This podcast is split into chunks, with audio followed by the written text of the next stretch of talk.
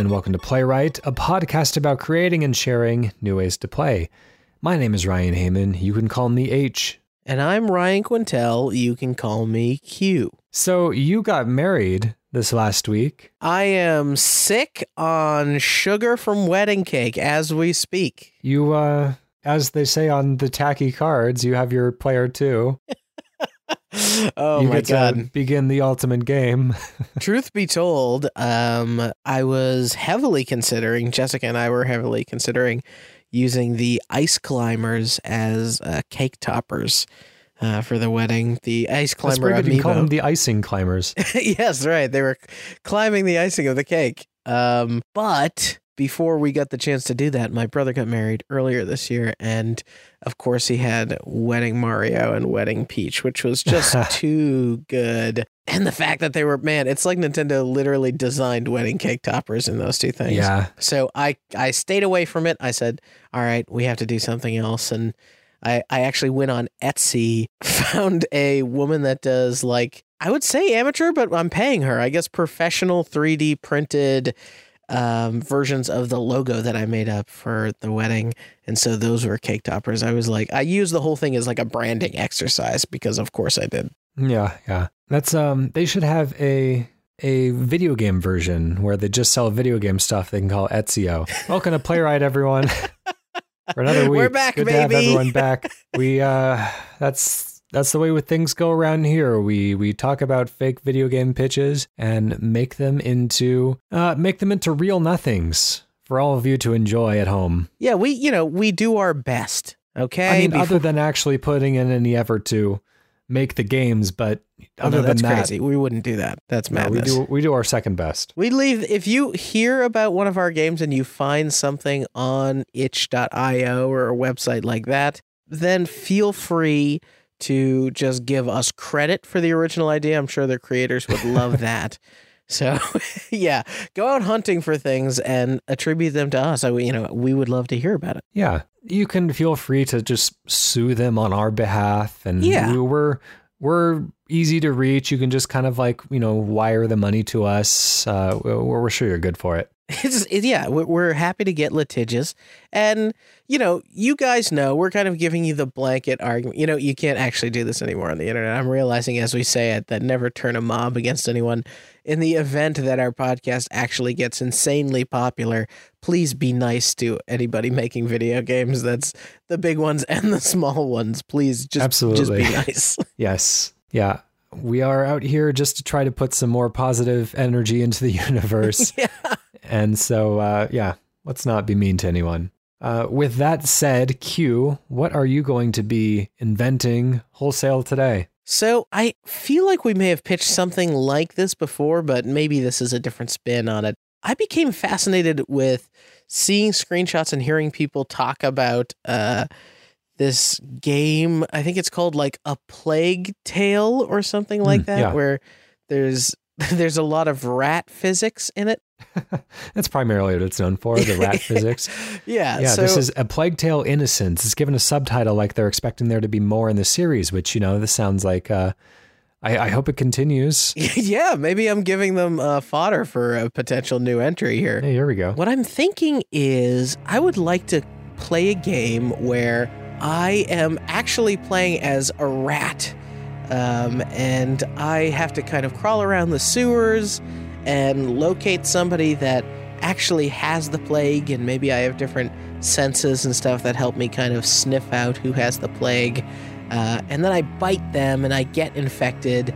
And then I go about infecting other rats and people and uh, just try to actually spread. This is a pro plague game. Uh, spread you the don't get a lot of plague. those these days. Um, yeah, very very popular topic now. Uh, so you're spreading the plague around these different cities or towns, and maybe every city and town is different. Maybe it's randomly generated. I don't know. There's lots of details to work out. That's the pitch. All right, let's get started. I'll start the clock there. So this um this reminds me a lot of the zombie type games that you see in uh, I think one of them became very popular in Halo's uh, I don't whatever the custom matches were before they created the Forge was it uh, where you Oh, can yeah, design yeah, your yeah. own levels and so they gave you a lot of freedom with uh, creating your own uh, rule sets for uh, different types of um, different types of matches. It became kind of a community favorite, the zombie mode where one player would have a sword and everyone else would have a shotgun, and that sword player would try to like sneak around the map, killing other players, and then as soon as they're killed, they transform into somebody with a, a sword as well, and go and try to hunt down all the remaining shotgun players. That's that's interesting. Obviously, the the push there was to not be infected and not become a zombie for as long as possible.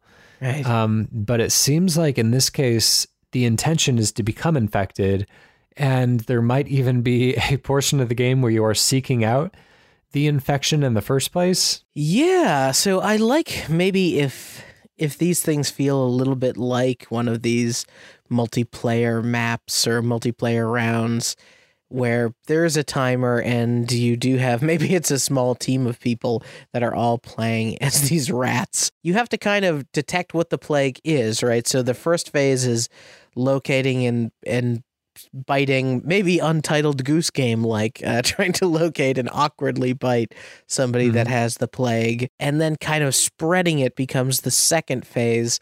And you get a little heat map or mini map where that shows the infection and kind of where it's going. And maybe that phase of the game feels a little bit more like trying to hunt down and determine what individuals are going to have the most contact or the most spread, or maybe the spreading has to be done entirely through the sort of uh, rat players. Maybe there are different colors of plagues. Oh. It's kind of like picking up a weapon in GoldenEye. Is like as you're going around the map, you see like okay he has a red plague and they all have like different effects and so based on the the changes you want to see in the map around you if you're a rat and you're affecting the humans or the other rats or something then you can choose to infect with different plagues. Maybe there's one color that cures its opposite so there's kind of like a weapon triangle thing going on here. Maybe there's ways you can mix the colors to come up with the uh, complementary colors that have different effects. You know, there's, uh, yeah, I think there's things we can do. I like the idea of maybe having multiple plague types and then having to get a certain percentage infection by area. And then you could do things where maybe one type of infection battles another kind of infection, right? Mm. So you're you're trying to strategically place these infections so that they have as much potential radius as possible, but they're not really going to overlap much with another. So you're actually like planning out, oh, okay, I'm going to drop uh, sort of this. this this sounds so morbid. This disease over here, and this one over here, and I'm gonna like try and get this one between them because neither of those are reactive to this sort of middle one. Maybe instead of sickness plagues. These are kind of mind control plagues. And okay. as you infect people with one of the colors, they kind of become your color, kind of like in the Tony Hawk Pro Skater oh. graffiti matches or whatever.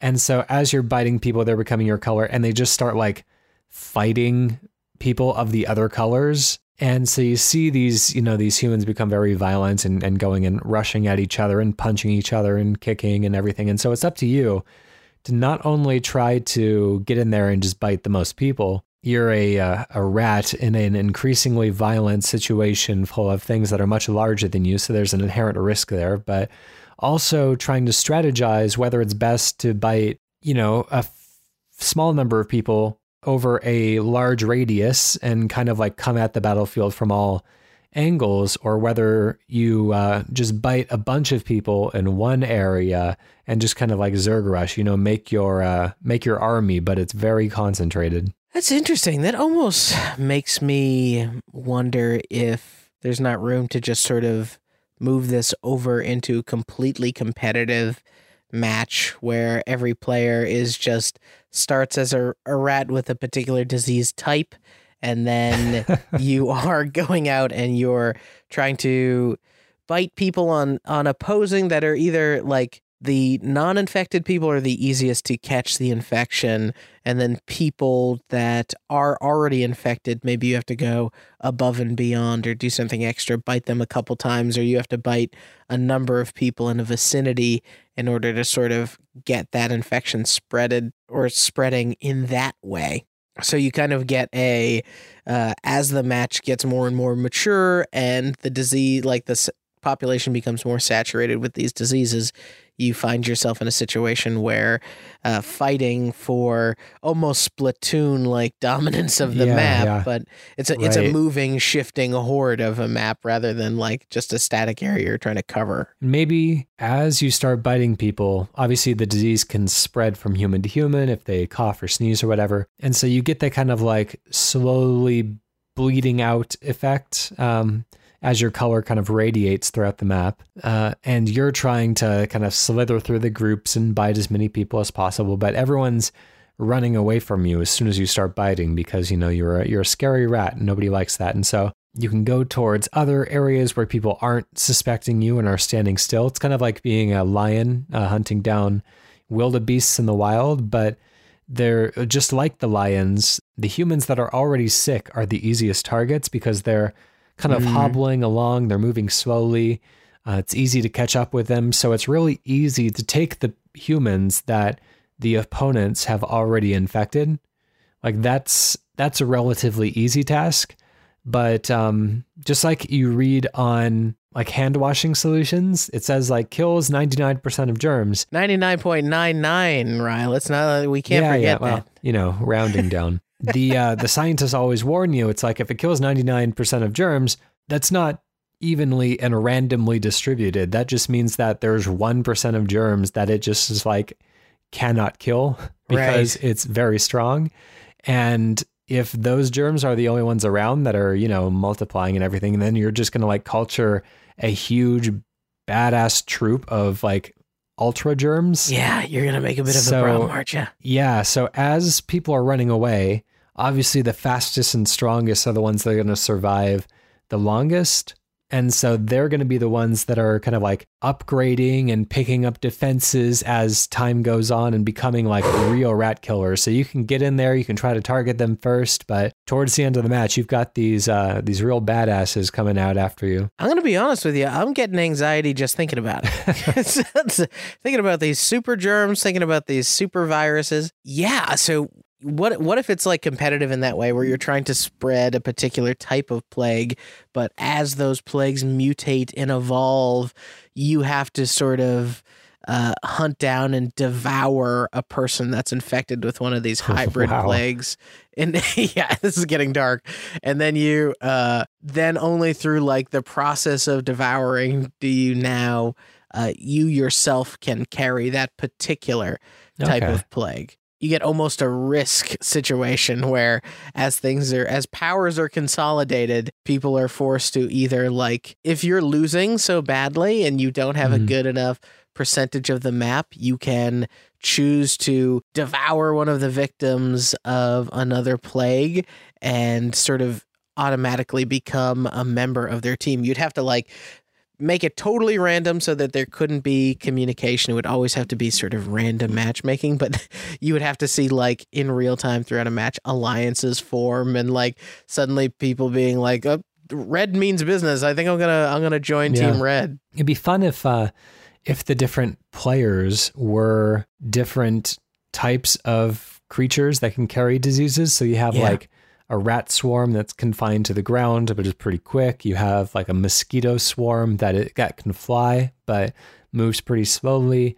Or you have just like the invisible germs that are passed from person to person. And so you can like jump between people and the other players don't know where you are because you're invisible unless they see the trail of people that you are infecting. Anyways, we're out of time on that one, so Ah. let's go ahead and uh, and issue the cure before um, coming up with a name for this one. Um, man, The Cure is a good name. Too bad it's already very much taken by a popular band. What's that board game? A pandemic. Everybody put up that pandemic. Maybe there's something there. You could do something where the whole thing is set in medieval times and call it like the plague or ye old plague or something like that. Ye old plague is like strangely quaint and jovial for something like this. Yeah, um maybe there's a is what's the opposite of renaissance? I guess dark ages. If your if your goal, your aim is to spread the plague, you could call it play games. Play games. Oh, that hurts my soul a little bit. um it's it's uh just because it doesn't feel elegant to say. Um, Plague Against the Machine. Plague Against the Machine is fun. This is kind of interesting. It has kind of mixed meaning. What do you think about something like a transmission as a word? Transmission. All right. I, I think whenever I hear that word, I was thinking it was going to be like a car pun. yeah. I'm uh yeah, I'm all right with it. We can go for transmission coming to you and everyone around you soon. Yeah, and if you really if you're really looking for all the words in there, we could do transmission colon play games. uh it's it's fun. Has multiple meanings. All right, so my turn. I've been uh, playing a game called Golf Peaks. Do you know this one? Oh, is this uh, that Apple Arcade game? No, it is uh, before Apple Car- Arcade. It's actually on. It is on phones, and it's also on Nintendo Switch and PC. Oh, this Uh, is the is- Switch game with the beautiful sort of geometric, Yeah. isometric maps. Right. So it's a isometric map that's made out of cubes, and you're essentially playing kind of like a game of golf, but it's also a card game. So you have these cards at the bottom which represent the moves that are available to you. And so you can draw a card that is like, you know, hit it for two squares or you know, pop it upwards for one square and then let it roll for two squares, and uh, just trying to kind of like, you know, sink those golf balls. Um, and it's it's fun. It's very um, very difficult. I found. Uh, I mean, obviously it starts off e- easy enough as it's teaching you the ropes, but it does definitely ramp up to the Oh. point where it's like you know those types of puzzle games where you just like see the course every time, and it's just like, oh boy. Yeah, you're just filled with dread. but you eventually figure it out. Um, it, it's a nice little game. I'd recommend people check it out. It's very inexpensive, um, but it has a, a really lovely seed of an idea in there. And I want to kind of uh, expand on that in a different direction and go for a hex based, turn based um, strategy golf game that is uh, competitive, two players. And so, you know, instead of um, instead of being so rigid about the the cards and you know using your inventory to solve these puzzles, you are um, kind of controlling a character like you would be controlling a character in like an RTS or a CRPG or something like that, and using different abilities, using you know whatever is at your disposal. I want this to be kind of like Civilization, but for golf. If we can cross that bridge, so I'm going to start the clock and see if we can uh, make amends here. I do like I do like the idea of Civ Golf. Um, not just because the name is good, but the the concept of having to like I think one thing that's interesting about golf is the construction and you don't always feel it in a golf game is the golf course. Um, you get this a lot more that sort of feeling in a sim than you do in sort of arcadey golf games, which are very much concerned about the individual hole. Uh, and I'll be mad if anybody clips out me saying individual hole. That is not going to be. Uh, but the idea of having like there's different types of units in Civ, right? That all have different types of movements or abilities in them. Mhm. Like the scout, I'm gonna I'm gonna be able to move very quickly with the scout because I'm looking to like settle down in a new place. Maybe there's something where units are kind of clubs or something. What it, Right. That makes the most sense is having, yeah, obviously, you have different clubs for different scenarios. Um, Yeah. I'm thinking like something like Hot Shots Golf, but less, um, less manual, you know, less Sure. room for error, but still like a lot of the same factors. You still have to kind of factor in the wind. You still have to factor in your power, but like everything is grid based and number based as opposed to being not random, but gradient.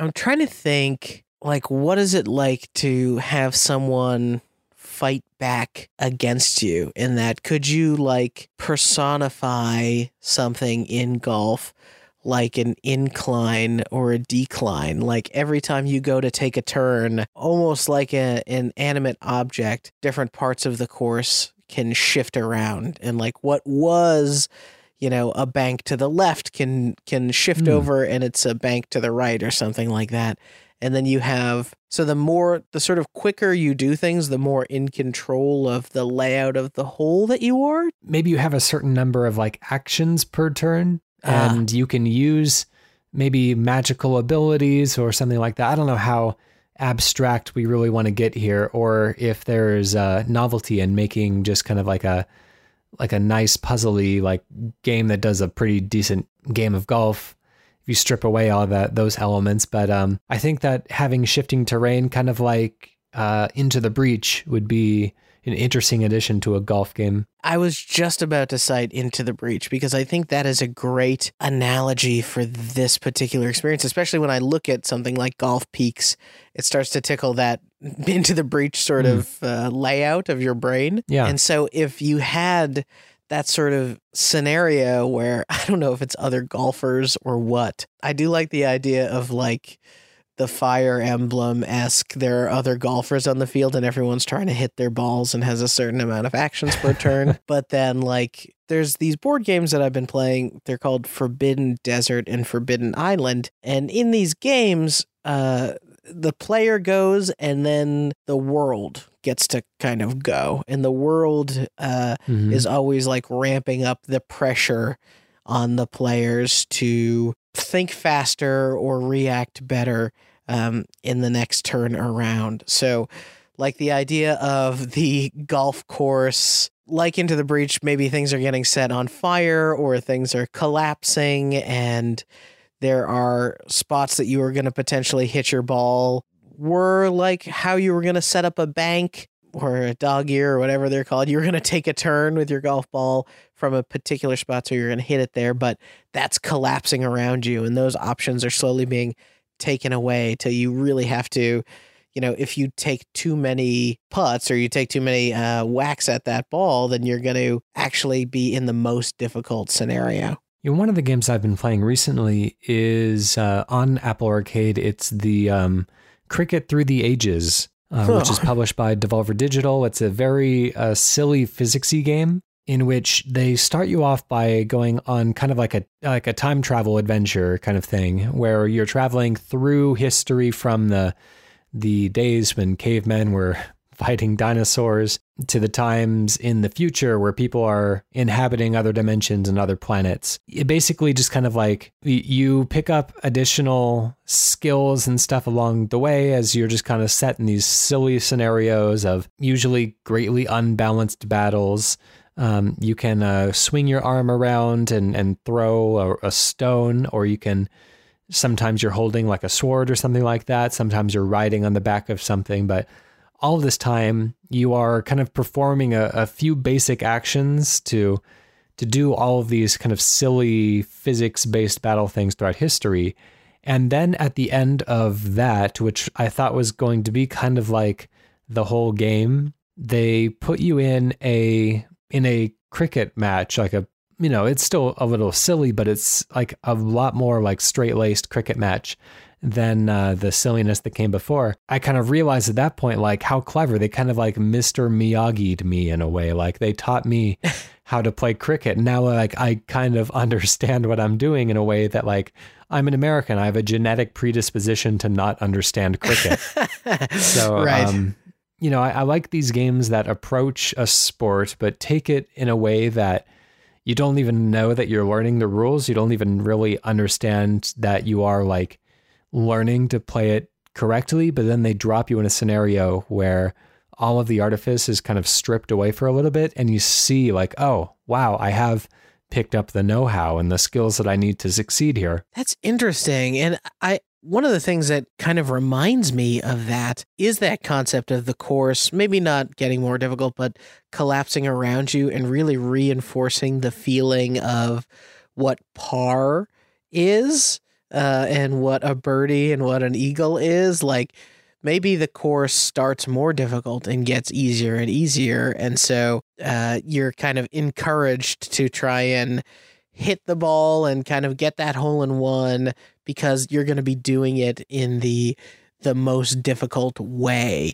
So you get yourself like suddenly, you know, three putts in and different sections of the course are appearing and different plots of land or sand traps mm-hmm. are being blown away and you're kind of mentally reinforcing to the person that like every additional stroke things are kind of getting easier on you. I know that's kind of like anti what you would expect the flow of a video game to be, so maybe there's something more interesting to be done with that. Yeah. Um how do we teach someone what is golf really? It's hitting a small thing into another small thing very mm-hmm. far away. maybe there's like I guess this isn't really true to golf, but maybe there could be levels where there's like a fog of war where you only have so much visibility and oh. you have general ideas of like what direction the hole is in, but like you can't see the hazards and until you get a little bit closer to them so you can choose to play it safe and only go uh, like a little bit at a time. Um, and of course, you know, get some additional strokes in there, or you can choose to really kind of just belt it and hope that you're going in the right direction and you end, you know, end up not in the middle of a lake. What if you kind of took the approach that is almost coming at it from the opposite side that Golf Peaks is trying to come at it, where you are not actually golfing, but instead you're hmm. given a hand of abilities or cards or whatever, and maybe they're temporary, maybe they're permanent. As you see the ball hit different spots of the course, you are then able to place land tiles to kind of adapt to the next section of the hole. So you are trying to sort of encourage oh, okay. the the lowest score possible by designing a very favorable course uh, or a very favorable hole uh, throughout the course of play, and that's what the turns are for. Well, let's um let's close that down. We went in a lot of different directions. And as far as names go, I really like your statement just now, a very favorable hole. a very favorable hole is very good. Now I had I've done two pieces of hole content this episode. I feel you do. It's been it's been it's, no pun intended. The whole episode you've been at this. oh my god! If we if we named episodes based on what we said, that would be the name of the episode. well, we kind episode. of do in a way, but um, yeah, the whole episode. By the way, also good name for the golf game. That's, yeah, it is a good one. The whole game, yeah. Our community pitch today is coming from a uh, group that was kind enough to email us. Um, of course we understand that by putting our email address out there, um, it is up to uh, up to the listeners if they choose to subscribe us to any weird newsletters. Those become uh, fodder for pitches as well. Anything we receive in our inbox can become a video game pitch, and we're going to put that to the test today. You are a newly married man, so this will surely ah. resonate with you. This comes from Bridal Bible Weddings. That is info at thebridalbible.com.au. So Australian. Like you do. I just want to describe the so their logo is like it's the B like, is like a heart with like a little extra bit on top to make it a B, but they they they put the B in both directions, so it's like a mirror image, I guess, to kind of fill out the heart thing. But it also looks like a pregnant woman. Am I just seeing things, or is it looking like yeah, a baby bump there? Or two two butts kind of smashed together in a way. There, it's almost like the Airbnb logo. It looks like an abstraction of like four different private parts all at the same time. I guess if you look at it in a certain way as well, you can see something that's very uh, suggestive. Very, yeah. It's also in pink. This is not how, you know, it, it, there's a lot happening. That's true. Yeah. This is a, yeah, this is a troubling logo. uh, seek it out. I was, I was, you know, just if it was like to meant to be like a baby bump kind of thing, that is kind of a funny thing to put in a bridal because, you know, it kind of like gives across the impression of like a shotgun wedding or something like that. you know, it's like, uh oh, now we now we better get married. yeah, exactly. Well, we we did the thing. Grab the bridal Bible. At this point, this uh, website and logo will be included in the post for this week's episode, so you can you can check it out over at playwrightcast.com. Uh, this is uh, they build themselves as Amer- uh, as Australia's wedding award-winning wedding directory. Uh, they say, "Have you heard? We have been busy." Firstly, in the last two months, we have signed up over 80 vendors across three locations Melbourne, Perth, and Sydney. It brings us so much joy to connect with local talented vendors across Australia. Secondly, we hosted a giveaway $7,500 wedding package to one lucky Instagram winner. Details of winner and supplier in our post. Click here. What the hell? Wasn't me. Uh, I'm I'm tempted to, to really dive into this uh, this rabbit the hole here. Instagram winner. Um, thirdly, we were nominated finalists to win Startup Company of the Year, second year running. Wait a minute. you can only start up once. I guess you can remain in startup form for multiple years. But yeah, I, I suppose so. But suspect. seems, yeah. Um, at the Business Excellence Award, join our network and reach new clients. We have over 80,000 prospects, monthly and growing. How it works one, create a listing. Two, get more bookings. Interesting. It sounds like a like a band almost. And three, monitor leads and manage in vendor dashboard. I have no idea what this company does. Just by looking at this, I can't tell if it says connecting business to brides, which So- is also a little suggestive.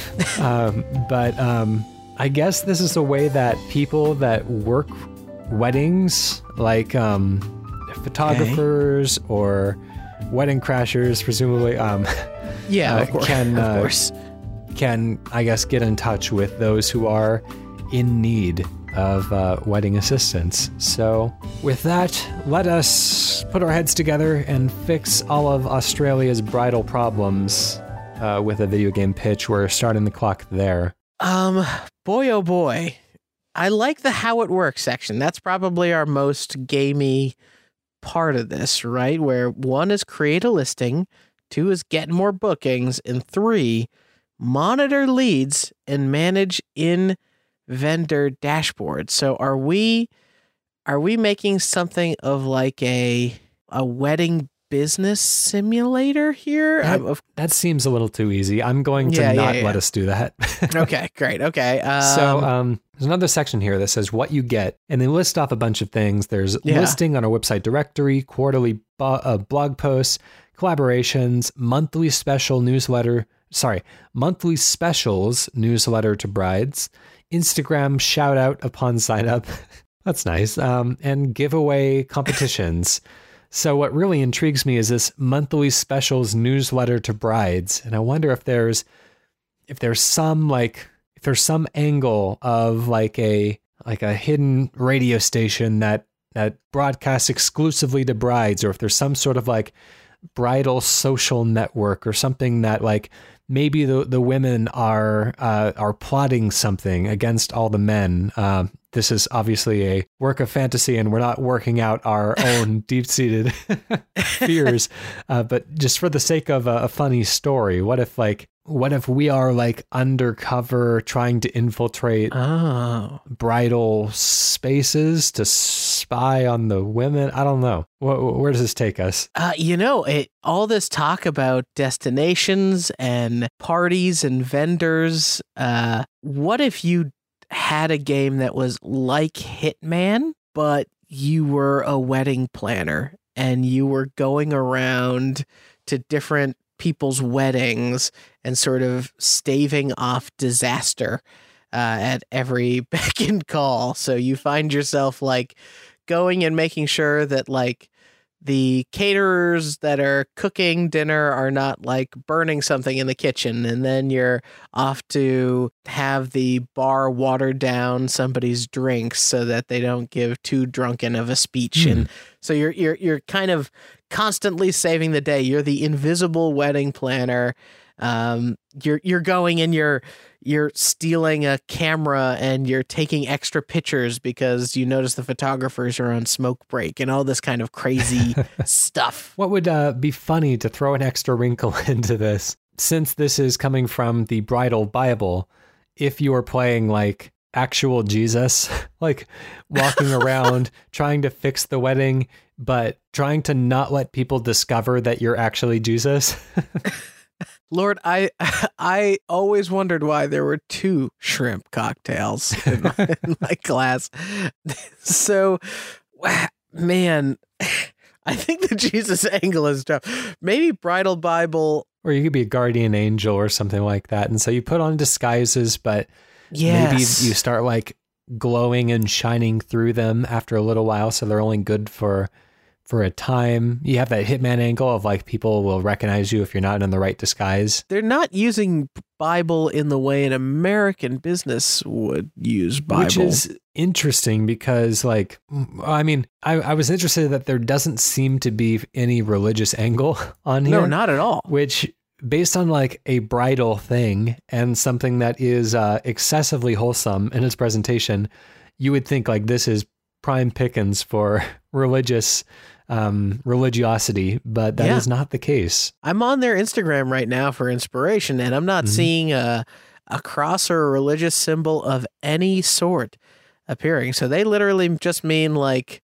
Bible in the sense of your go-to book. oh, maybe there's like are you like also crafting kind of a storybook wedding? You have to like assemble all the variables of a wedding in kind of like a wedding maker sort of style where you're piecing together you're like they're going to go here and then the events are going to be this this and this and then that you kind of build your own level and then you go in and save it because you kind of know all the stuff that went into planning it. I guess what does that look like? Is that something that you do post hoc, or is that something where you are maybe it's like a word game where you're kind of like using a limited bank of words to fill in blanks, Mad Lib style. It kind of plays off of like double meanings and stuff, but you have to make a wedding run smoothly based on the script and description that comes out of it. And then you can kind of see like a little cartoon enactment of what happened. So you have a list of vendors, and maybe you have like a, you know, Phoenix Wright Ace Attorney. You have some sort of like conversation with with the bride to be and she's like oh i'm really looking for uh, this type of food and this type of thing and you're doing your best to like pick a bunch of vendors but then you kind of know what those vendors need additional help with. Every vendor is bad at a particular thing. And so you're kind of always assembling a new group of strengths and weaknesses, which means you are at different points in the wedding worried about different things depending on the sort of vendor lineup that you you have mixed. Or there's um kind of like in Grand Theft Auto when you're putting together one of the heists, you can choose to hire really expensive vendors that do a really good job or less expensive vendors take more of a cut of the money for yourself, but you have to kind of chip in more and do more of the running around. Oh, yeah. So you're trying to also like make your own cut off of the wedding. Mm-hmm. And then what you can do is you can use the money that you make to sort of permanently sign on new vendors to your vendor group that'll have different sort of mixes of like strengths and weaknesses. So you're like, okay, like I find myself going around and like taking care of hors d'oeuvres all night. I need something that's strong in hors d'oeuvres, but then like there's a whole section at the the front of the wedding where you're now going to be worried about. Um, they actually have a tendency of like undercooking things or overcooking things. So you're you're more worried about kitchen stuff up front, but then you can kind of let that go and then worry mm. about like the DJing and stuff during the wedding. That's interesting. Yeah. So learning not to stack the weaknesses at similar points during the wedding so that you can be there to assist. But right, you, you, get a little you know, brochure at the beginning of the wedding, like your own briefing of like, mm-hmm. look out for this problem and this problem and this one. And You're like, okay, here we go. Yeah maybe there has to be something uniquely Australian about this pitch as well. What could we do to, to throw some of uh, that, throw some Australian uh, flair into the mix? Well, Australian is a land of horrible monsters. So, yes. I think the best thing that we could possibly do is also make you a Crocodile Dundee like character who has to occasionally uh, wrestle an alligator or stomp out a snake or something uh, that gets loose at these weddings. So you're and you're trying to do it like with stealth, right? With that hitman like Mm. uh, calm, so that uh, the the the family of the groom and the family of the bride don't actually find out that uh, little baby Joe got bit by a snake, and you had to kill the snake and suck the poison out of his leg. All right, that uh, takes us to 10 minutes. So, what are we going to call this game? what a horrible game. uh, H, uh, uh, this might sound lazy, but Bridal Bible is a pretty good. Yeah, I think it still fits. Or you could, uh, what can we do? We could do uh, Bridal Outback or something. Do we really play up the Australian angle on this now? Yeah, let's see. Um, Outback Wedding. uh, the Outback Take Vows, like the Outback Steakhouse. That's a couple Oh of God. loose rhymes away. nope, you are not. Act- this is. I'm finally making you live with your decisions. I'm not going to give you an alternative. Outback Take Vows. Shame on us. This is the last episode of the show. uh, uh, it is funny. well, uh, just looking through this Instagram while we were pitching, I'm learning a lot about Australian weddings, and uh, they seem a lot different than American weddings. I'm also going to say this. I'm learning about these Australian weddings on Instagram that everyone is beautiful. The like Yeah. men are are svelte and tan and perfectly cut suits, and all the women look great. It's unbelievable. All the dresses are like like incredible dresses. They're not just like I mean, wedding dresses are always nice, but these are all like Right. a very particular brand. yeah. It looks honestly like that they're just combing through a, a model shoots. Like the it. Yeah. Which I kind of expect they probably are, and just populating their Instagram with their favorite wedding photos. Because occasionally you get a couple photos that are just like very homemade that are probably the actual team members. Yeah, right. You you get the like, oh, we accidentally let Shirley use the Instagram account this week. Uh, I, I don't see any of the um, any of the iconography in any of these like staged sexy shots. You know, I hope when because I'm getting my wedding photos back like sometime this coming week. Hmm. Uh, I hope to look one fiftieth as sexy as some of these uh, Australian people. Boy, oh boy, maybe I need to move to Australia. That's that's the key. There's a lot of white people too. I'm kind of just scrolling through, and it's a Yeah. little. I don't know. It's uh, say me. Let's use that word. yeah, yeah. I don't know. That's how they do it out there in the epic. Yeah. You get that many white people talking about a Bible, and it's like, I don't know, it's a little, little spooky. You doing, love? You want to take vows? Anyways, that was uh, a community That was pitch. that was Q's impression hour. Thank you for. that was a community pitch from one of our uh, one of our faithful listeners, the Bridal Bible Weddings, presumably a listener from the very beginning. We thank you for finally writing in. I know you've been really sitting on your hands trying to uh, trying to come up with something, and uh, of course, we invite anyone to sign us up for anything Oh God, I don't know if I want to put that out there. uh, that that is free and goes to our email address and does not personally compromise either of us Ah, or put us on any FBI yeah, watch that's list. uh, that's okay. That's that's semi halfway there. I'm not even sure about signing us up for any old newsletter. You're like, But we'll uh, we'll find a way to to make merriment and joy out of something as as banal as a wedding. Uh no, uh, weddings are weddings are beautiful, and um, you know this better than I had a very non-traditional one. You're not going to offend me by saying that it was a. you know, we went to City Hall. It was very simple. We rented a house. Everybody stayed together. We didn't do huge church, 300 people. Uh, we saved a bunch of money and everyone had way more fun. And uh, at least they all said they did. Uh, so I think we that had a uh, game of life themed wedding. So, you know, I wore blue, she wore pink. She hopped in my car. We immediately drove off and bought a house and ran ourselves into somehow stock market debt. uh, I had a trouble wedding where everybody was just constantly bumping into each other Mm, and knocking each other off the face of the earth. It was pretty pretty exciting. that's that's brutal. If you would like to email us, you can do so at playwrightcast at gmail.com. You can go to our website, playwrightcast.com slash pitch, or tweet us at PlaywrightCast if you have video game ideas of your own you'd like to share and have read and uh, discussed on the show. Special thank you to Protodome for the use of our theme song Hello World off the album Blue Noise. And thanks to the Cane and Rinse Podcast Network. You got to go check out some of these other shows like The Sausage Factory, Cane and Rinse, and of course, Sound of Play. And while I'm at it, while I'm at plugs here, I was looking at the podcast app in uh, in the new version of Mac OS, and our last iTunes review is from a year ago. And thank you, by the Hmm. way, to everybody that's left us a review. But I think it's time we refresh those. So if you love the show, if you want to let other people know about the show, there's always a great way to get us discovered and to show us your love. And we will, of course, read those reviews on the show. Go to Apple Podcasts, go to Spotify, whatever it is, leave us a review, give us those stars. It actually makes a huge difference for how people find shows like the Cane and Rinse Network and, and Playwright, of course. Excellent suggestion. Let's uh, take ourselves out with another suggestion. Q, what is your miniature pitch to take us out today? I want a video game. Uh, as you may or may not know, new to the iOS and Mac ecosystem is the automatic switching between dark mode and light mode.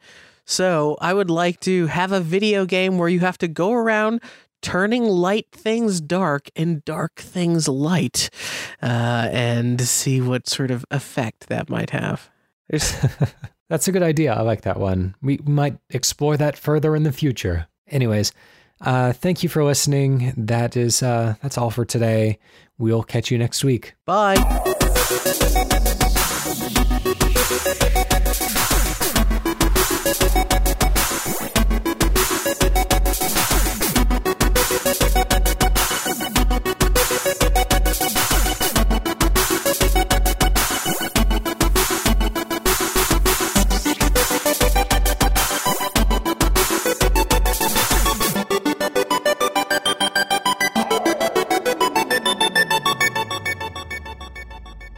The individual whole